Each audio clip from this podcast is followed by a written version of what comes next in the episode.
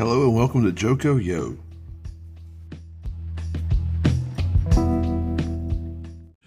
Now, I wouldn't exactly call it a hotbed of sci fi actors and activity, but the area in uh, central North Carolina does have its share of sci fi actors, including the main character of one of the most famous, or maybe should I say, infamous sci fi movies in history.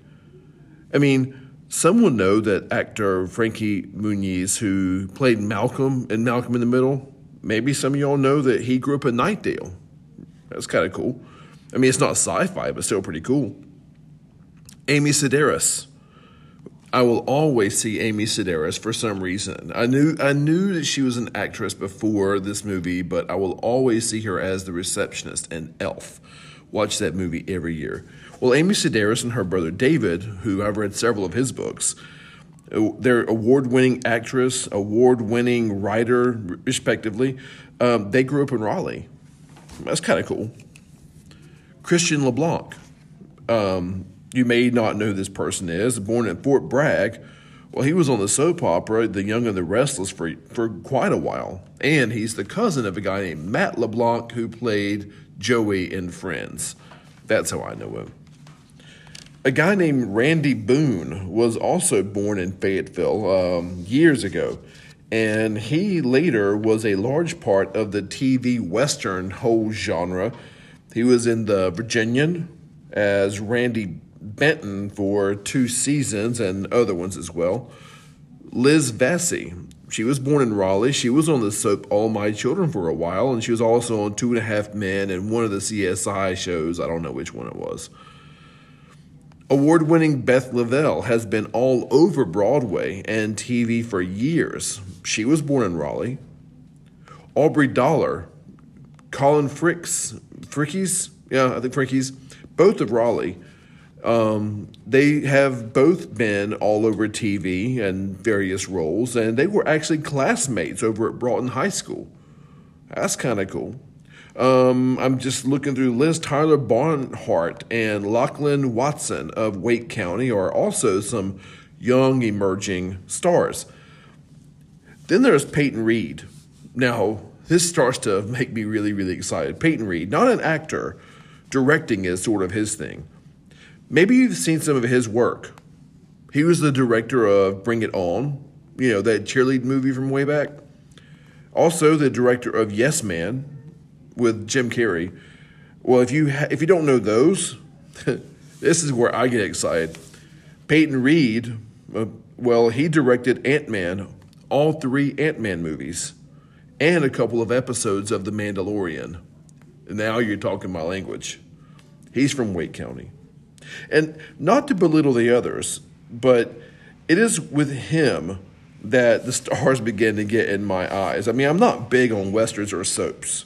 Uh, but sci fi, Star Wars, Marvel, yeah, that, that's my stuff. Which is probably why I completely geek out when I remember that Evan Rachel Wood is from Raleigh. Now, she's a multiple award winner and nominee. She's been in big movies and is a main character, recurring character, the main character, I'd say, in the show Westworld, which is HBO. Even bigger than that, to me, and maybe it's only me, but definitely to me, is Robert Duncan O'Neill. I mean, when I saw his name, I was like, no way. Well, he was born in Raleigh. If you don't know who Robert Duncan O'Neill is, again, I'm going to show all my stripes here. He played Tom Paris in Star Trek Voyager, and I have a real big soft spot for that one. But it was in 1928 that a legend, maybe even bigger than Robert Duncan O'Neill, was born in Wendell, North Carolina. Now, he grew up in Wilson, North Carolina, and he served in World War II near the end of it. His name was Bernard Maddox. Now, you've never heard that name. Hard, I mean, you've got to be looking for the name. But his name is Bernard Maddox, and he was destined for stardom. Again, you never heard of him, have you? Well, while serving in the Army, he was discovered and he just happened to get picked to portray a Marine Corps instructor in a movie called Battle Cry.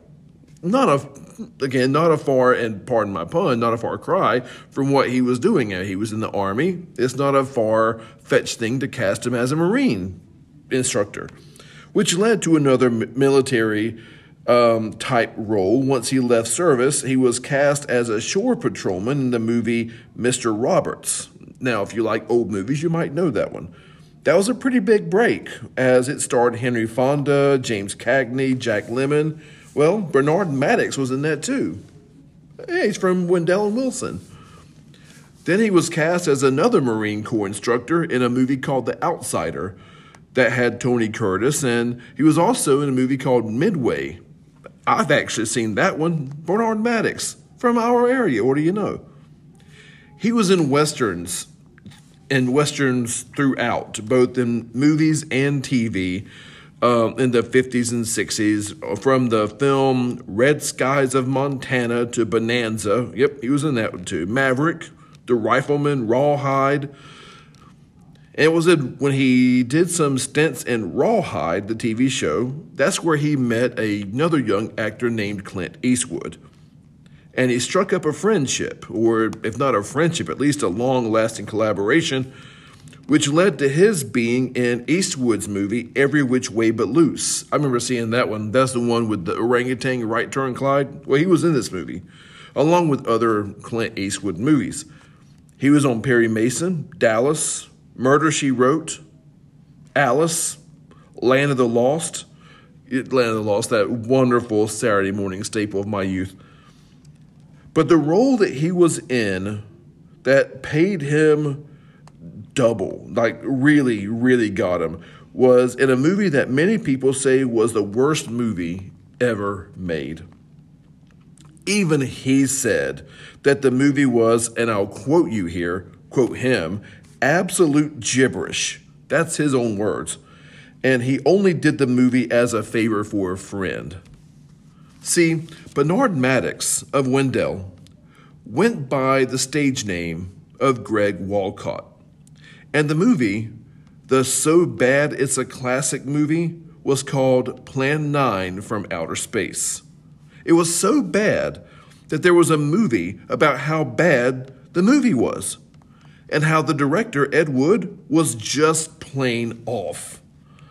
A movie about how bad a movie was. Another movie was. A movie, a whole movie dedicated to how bad another movie was. And Bernard Maddox, Greg Walcott, well, he got to be the star. He also made a cameo in this movie that was the movie that was about how bad the movie that he was in was.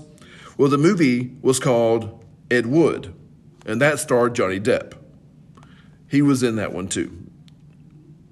So he was in the movie that was so bad that a movie was made, and he was in the movie about how bad the movie was made that he was in. It's, it's, anyway, later in life, Walcott was interviewed about the movie that the original, the Plan 9 from Outer Space. He was interviewed about that movie in the LA Times, in which he said, Well, I guess it's better to rem- be remembered for something than for nothing, don't you think? Wow, high praise.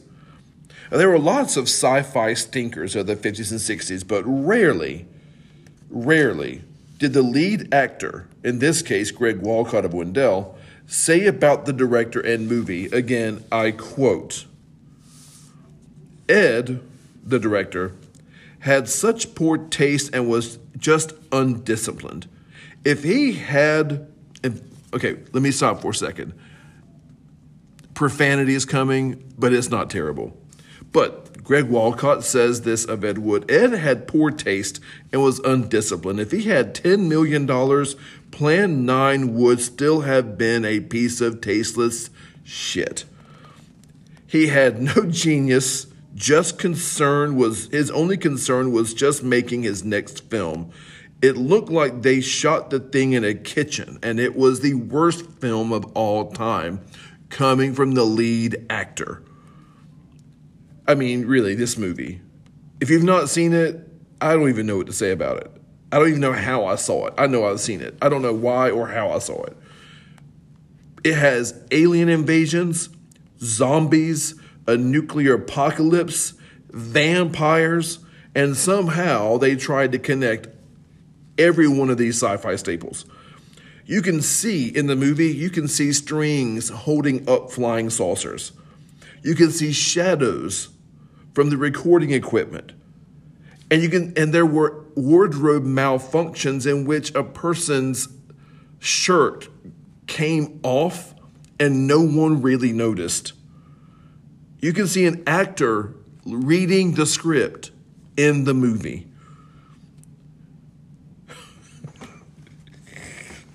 That's how bad it was. Greg Walcott, born Bernard Maddox in Wendell, raised in Wilson, also spent time in the worst movie ever made. On the flip side, how many actors are in sci fi movies and are still remembered 60 years later? Guess you're looking at that. I wonder if I will still remember Lieutenant Tom Paris of the USS Voyager in 60 years. anyway.